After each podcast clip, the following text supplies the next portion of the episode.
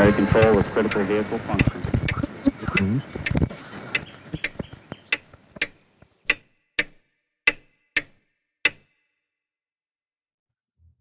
Willkommen bei Zukunft denken. Thema dieser Episode ist, wenn man so möchte, eine erste Iteration der Frage, wie sich das Zusammenspiel zwischen Mensch und Technik oder zwischen Menschheit und Technik gestaltet. Und im Besonderen auch hinsichtlich der Frage, wie wir in der Zukunft mit neuen Technologien umgehen und wie weit wir überhaupt in der Lage sind, die Entwicklung neuer Technologien zu steuern, beziehungsweise den Einsatz neuer Technologien in Bahnen zu lenken, die ja für uns als Menschen sinnvoll erscheinen und die gleichzeitig unsere Natur, unsere natürlichen Systeme nicht zerstört. Ein Buch, auf das ich hier immer wieder zurückkomme, ist äh, von Kevin Kelly und lautet im Englischen What Technology Wants. Im Deutschen etwa übersetzt mit Was Techno Technologie will. Und vielleicht eine Anmerkung, eine allgemeine Anmerkung hier zu meiner Vorliebe bestimmter Bücher. Ich denke, Bücher sind nicht unbedingt deswegen wertvoll, weil meiner These oder Thesen, die in einem Buch entwickelt werden, zustimmt. Im Grunde ist es eher langweilig, wenn man Bücher liest, die die eigenen Thesen ständig bestätigen, ist das im Grunde eine Zeitverschwendung. Ein Buch erscheint mir dann als wertvoll zu sein, wenn man einen neuen Blickwinkel, neue Argumente bekommt, an die man in der Form vielleicht nicht gedacht hätte und die einem neu sind, die auch überraschend sind. Und gerade dieses Buch wirft einen originellen Blick, wie ich meine, auf Technologie und Gesellschaft, wie ich ihn vorher vor allen Dingen auch in der Dichte nicht gelesen habe. Und ich glaube, das ist darum ein ganz guter Kristallisationspunkt für unsere heutige Episode. Und damit bin ich beim Thema heutige Episode angelangt. Ich wollte eigentlich das Thema zunächst in einer Folge abhandeln und wie ich mich vorbereitet habe auf diese vermeintlich eine Episode, bin ich dann doch draufgekommen, dass das Thema wesentlich umfangreicher und auch dichter ist, als ich ursprünglich angenommen hatte.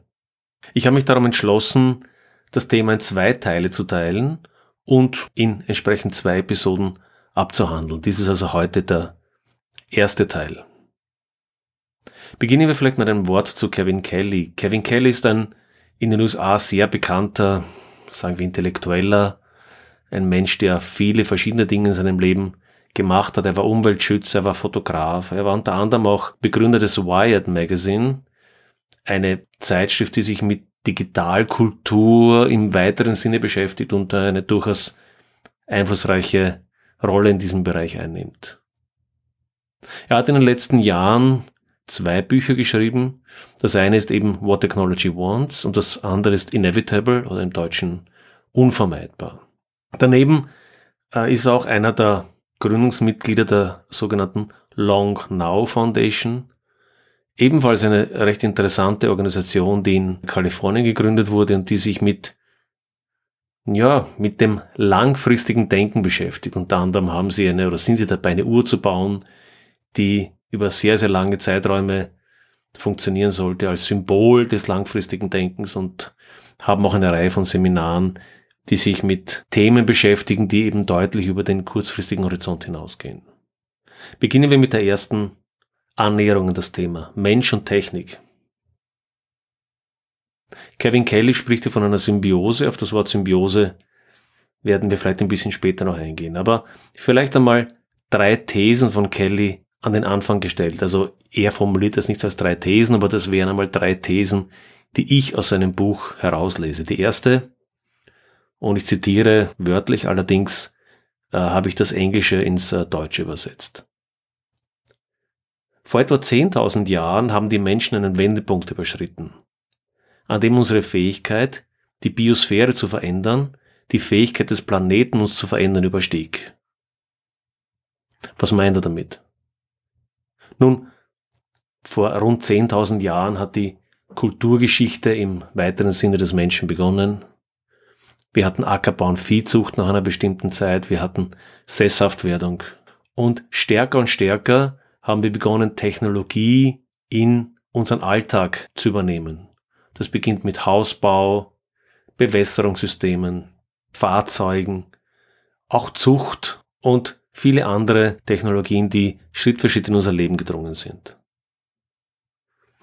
Das war die erste These, die ich herausgelesen habe. Die zweite, die ich schon angedeutet habe. Technik und Menschheit leben in einer Symbiose. Dazu gleich mehr. Und drittens, wieder wörtlich, wir sind an einem zweiten Wendepunkt, an dem die Fähigkeit der Technik, uns zu verändern, unsere Fähigkeit, die Technik zu verändern, übersteigt. Was meint er damit? Im Grunde genommen ist damit die Kernthese seines Buches in einem Satz dargelegt. Bis vor kurzer Zeit, und kurzer Zeit bedeutet wenige hundert Jahre, haben wir im Wesentlichen die Technik in der Hand gehabt. Und seit relativ kurzer Zeit, vielleicht seit dem Ende des 19. Jahrhunderts und natürlich verstärkt mit dem 20. Jahrhundert und danach, hat die Technik sukzessive eine Dynamik entwickelt, die uns im Grunde mehr kontrolliert oder mehr formt, als wir sie formen. Wir werden diesen dritten Aspekt dann speziell im zweiten Teil etwas genauer unter die Lupe nehmen und Kellys Thesen darlegen und äh, diskutieren. Aber bleiben wir noch bei den ersten Aspekten. Technik und Menschheit in einer Symbiose. Lassen wir den Begriff der Symbiose zunächst einmal ein bisschen beiseite. Was wir erkennen müssen, ob wir von Symbiose sprechen oder nicht, es gibt eine zunehmende Unentwirrbarkeit der Verbindung zwischen dem modernen Leben der Menschheit und der Technik. Und daraus ergibt sich dann eben die konkrete Frage, welche Konsequenzen und vor allen Dingen welche Freiheitsgrade wir als Menschen noch haben, mit Technik und Wissenschaft umzugehen. Das ist im Übrigen ein wesentliches Motiv auch dieses Podcasts. Wenn wir an die Erde, an unseren Planeten denken, ein Planet, in dem in wenigen Jahrzehnten neun bis zehn Milliarden Menschen leben werden. Und diese Menschen werden nach UNO-Prognosen im Jahr 2050 zu mehr als zwei Drittel in Städten leben. Wenn wir uns das vor Augen führen, wird sofort klar, dass jede naive Zurück zur Natur-Idee prinzipiell zum Scheitern verurteilt ist. Wir könnten sieben bis zehn Milliarden Menschen mit einer Technik des 17., 18. Jahrhunderts nicht ernähren. Wir leben heute in Häusern, in Wohnungen, in Hochhäusern aufgrund der dadurch notwendigen Siedlungsdichte, die ohne moderne Technik nicht aufrechtzuerhalten ist. Heizung, Energieversorgung, Lebensmitteln, Wasserversorgung, Mobilität und dann die Lebensqualität, die uns Medizin, Unterhaltungselektronik, Kommunikationstechnologie gebracht hat. Wir sind also in gewisser Weise Hand in Hand mit der Technologie, die wir geschaffen haben, verbunden und werden diese Verbindung auch nicht lösen können. Allerdings dürfen wir nicht vergessen, wir werden darauf in späteren Episoden noch in, in mehreren Details eingehen. Kein Lebensstil der zivilisierten Vergangenheit der Menschheit, egal ob im 20., 19. Jahrhundert oder sogar im 18. Jahrhundert, wäre langfristig nachhaltig gewesen. Wir haben uns sukzessive weiterentwickelt, beispielsweise wenn wir an die Energieversorgung denken. Wäre heute eine Energieversorgung im Augenblick ohne Öl, Gas oder andere Formen der Elektrizitätsgewinnung denkbar? Nein. Die industrielle Revolution hat aufgebaut auf der freien und billigen Verfügbarkeit von Kohle. Aber ein Lebensstil der industriellen Revolution wäre in keiner Weise für die nächsten Jahrhunderte nachhaltig. Und ebenso ist unsere heutige Lebensform, die stark auf Kohle, Öl, Gas aufgebaut ist, ebenso nicht nachhaltig. Das heißt, die Idee an einer Stelle stehen zu bleiben, hat offensichtlich keine Zukunft. Es gab natürlich immer wieder Kritik an unserer Form des Lebens, an unserer Form der Nutzung von Technologie und der Art und Weise, wie wir eine moderne Gesellschaft betreiben. Und ich möchte ganz gern ein Beispiel aufgreifen, das auch äh, Kelly in seinem Buch zitiert, nämlich Ted Kaczynski. Ted Kaczynski ist auch als UNO-Bomber bekannt geworden, ja, bekannt, aber in einem sehr negativen Sinne, denn er hat äh, zwischen 1978 und 1995 in den USA mehrere Briefbomben verschickt und äh, dabei leider auch drei Menschen getötet und 23 weitere verletzt.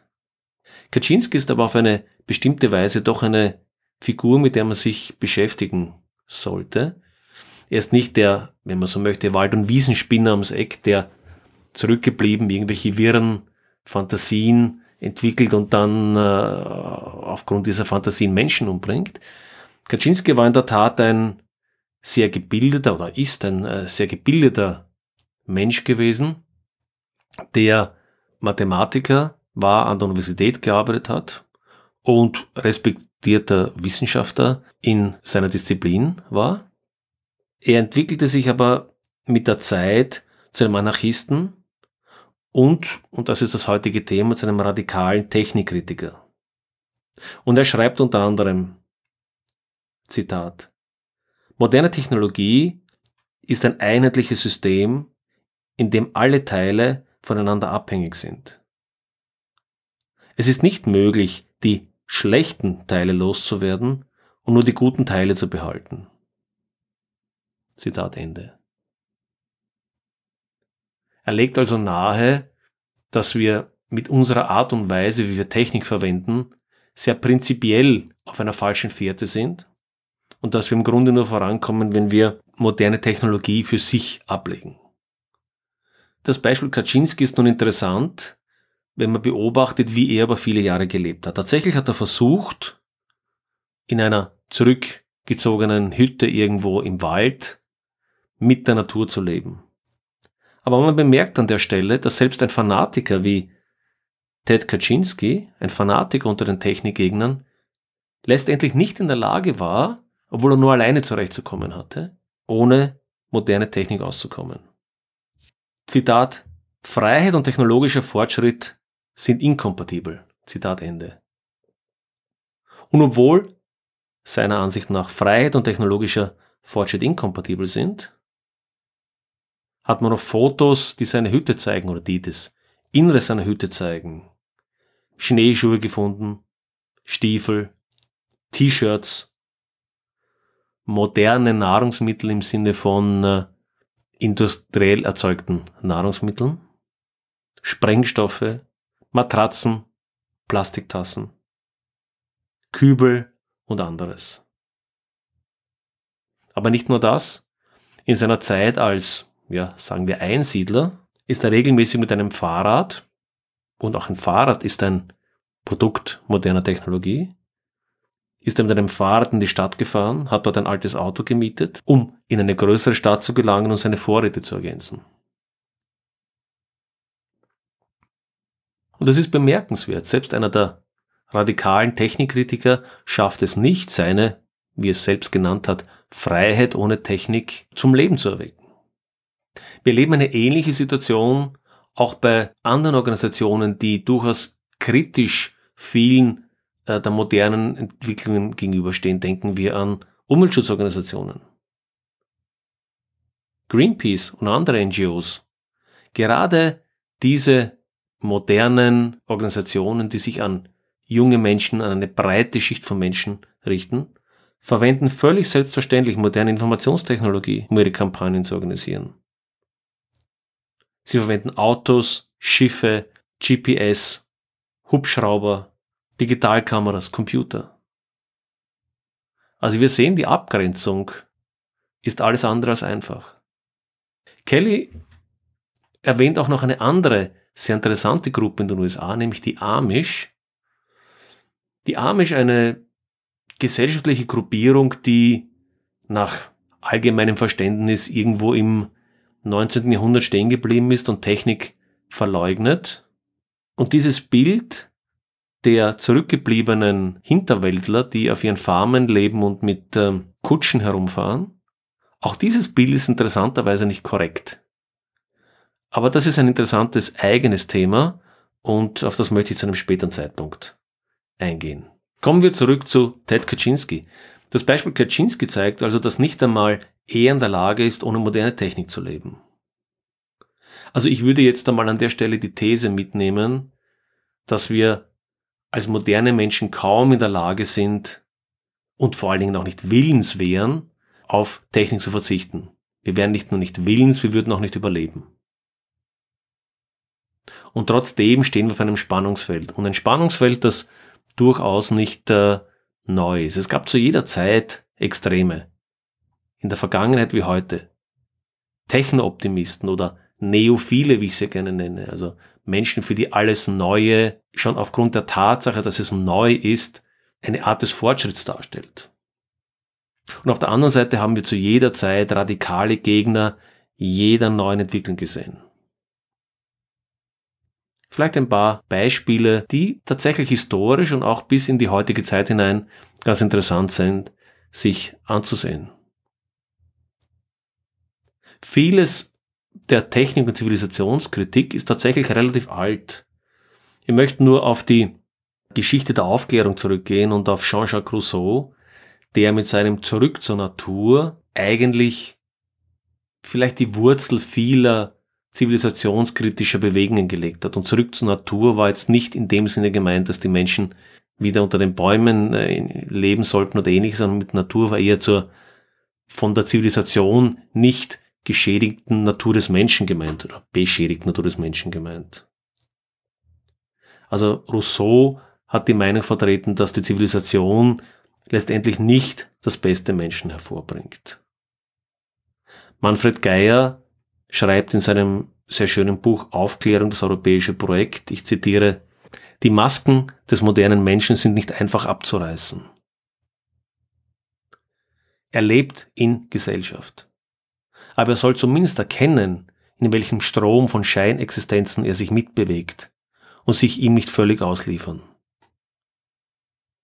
Nicht völlig ausliefern würde bedeuten, zu versuchen, diesem Strom zumindest teilweise zu entkommen oder zumindest zu reflektieren.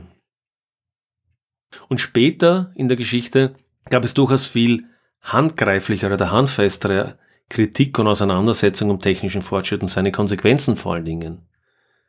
Sehr bekannt ist die Bewegung der Ludisten oder der Ludismus. Das waren Arbeiter, die zu Beginn des 19. Jahrhunderts in England Webstühle zerstört haben, weil sie in der Automatisierung ihrer Arbeit ihre Arbeitsplätze bedroht sahen. Das hat sich in der Form nicht bewahrheitet, weil aufgrund der Expansion des Wachstums der Wirtschaft und auch der Bevölkerung letztendlich stetig neue Arbeitsplätze dazugekommen sind. Aber in der heutigen Zeit gibt es diese Diskussion sehr wohl wieder aufs Neue. Welche Konsequenzen wird die Digitalisierung unserer Gesellschaft letztendlich nach sich ziehen. Aber das ist ein eigenes Thema. Aber auch der Techno-Optimismus, wie ich ihn nenne, und der Glaube an die positive und gestaltende und stetig ordnende Kraft des Menschen und vor allen Dingen auch die Zuversicht, dass wir als Menschen in der Lage sind, komplexe Systeme zu verstehen, hat eine bemerkenswerte Geschichte und auch eine Geschichte, von bemerkenswerter Beheblichkeit, wie ich vielleicht ergänzen möchte. Ein sehr schönes Beispiel bringt Andrea Wolf in ihrer wunderbaren Biografie der Humboldt-Brüder, oder im Wesentlichen eigentlich Alexander von Humboldt, aus dem 18. Jahrhundert. Also die Geschichte der Humboldts des 18. Jahrhunderts, die Biografie ist nur wenige Jahre alt natürlich. Hier beschreibt sie den Arzt und Politiker Hugh Williamson, der aber vergleichbar mit vielen anderen zeitgenössischen amerikanischen Philosophen die Ansicht vertreten hat, dass seit der Ankunft der Siedler in den Vereinigten Staaten sich mit jedem abgeholzten Baum das Wetter zum Besseren gewandt hätte. Und so veröffentlicht er im Jahr 1770 einen Artikel, in dem er vorschlägt, riesige Gebiete zu roden, weil dies das Klima verbessern würde. Oder der französische Naturforscher Comte de Buffon er vertritt die Meinung, Urwälder wären verrottet, sie sind schmutzig, voller giftiger Insekten. Die Wildnis ist im Übrigen deformiert und nur die kultivierte Natur, kultiviert heißt natürlich vom Menschen kultivierte Natur, ist schön. Und Schönheit wird in diesem Sinne häufig auch mit Nützlichkeit gleichgesetzt. Humboldt hatte allerdings damals schon erkannt, dass Natur und Mensch auf vielfältige Weise miteinander verbunden sind. Wenn wir die Natur zerstören, wird das aller Voraussicht nach katastrophale Folgen nach sich ziehen. Und zwar katastrophale Folgen für den Mensch und für die menschliche Zivilisation. Aber diese Idee dass wir als Menschen in der Lage sind, die Welt besser zu machen. Und zwar nicht nur ist unsere menschliche Gesellschaft, sondern dass wir in der Lage sind, unsere Umwelt, unsere Natur besser zu gestalten, als die Evolution über Jahrtausende, Jahrmillionen geschafft hat, ist eine, die ja mit der Neuzeit durchaus sehr, sehr verbreitet ist. Und ich möchte sagen, die in gewisser Weise bis ins heutige Zeitalter angehalten hat. Auch in der heutigen Zeit haben wir natürlich eine Vielzahl an Techno-Optimisten, an Neophilen, sehr häufig aus dem Umfeld des Silicon Valley, die die Ideologie vertreten, dass wir im Grunde genommen mit Technik jedes wesentliche Problem lösen können. Denken wir an die Singularisten, die uns heute allen Ernstes glauben machen wollen, dass wir in nur wenigen Jahren in der Lage wären, unser Gehirn auf irgendeine Weise abzuscannen und in einen Computer hochzuladen. Nicht nur ist das technisch noch weit, weit entfernt, sofern es überhaupt jemals möglich sein sollte. Diese Singularisten sind auch der Ansicht, dass zukünftige Generationen großes Interesse daran hätten, augenscheinlich, die heutigen digitalisierten Menschen für eine Ewigkeit am Leben zu halten. Und nicht nur das, dass dieser Prozess oder dieser Schritt auch noch ein Fortschritt für die Menschheit wäre. Die Abschaffung der Menschheit als Fortschritt der Menschheit. Also, ich glaube, wir kennen im Namen des Fortschritts wurde zu jeder Zeit der Geschichte eine Menge Unsinn verbreitet. Bis in die heutige Zeit. Keine dieser Extreme, die wir genannt haben, weder die der radikalen Technikkritiker noch die der radikalen Technooptimisten erscheint eine sinnvolle Option für die Zukunft zu sein. Die meisten Menschen wollen aus gutem Grund eine vernünftige Weiterentwicklung von Wissenschaft und Technik, eine, die unsere Umwelt, unsere Lebensgrundlagen nicht zerstört. Aber damit sind wir bei einer Frage angelangt und dann kommen wir wieder auf Kevin Kelly zurück. In welcher Weise können wir den Fortschritt der Technik in den nächsten Jahren steuern und kontrollieren?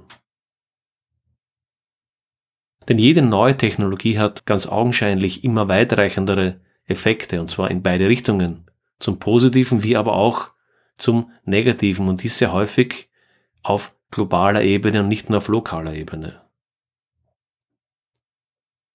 Wer entscheidet also über die Zukunft der Technik? Eines scheint schon bei oberflächlicher Betrachtung offensichtlich zu sein. Technik und Erkenntnis sind nicht neutral, sondern haben ja, haben einen Spin, haben eine äh, gewisse Richtung, legen eine bestimmte Entwicklungsrichtung äh, oder schlagen eine gewisse Entwicklungsrichtung vor. Denken wir an die Informationstechnologie. Ab dem Zeitpunkt, wo sie Dinge digitalisiert haben, haben sie sie nicht nur in einen Computer geladen, in Netzwerken zur Verfügung gestellt, sondern sie haben natürlich die Information auch wesentlich beweglicher gemacht.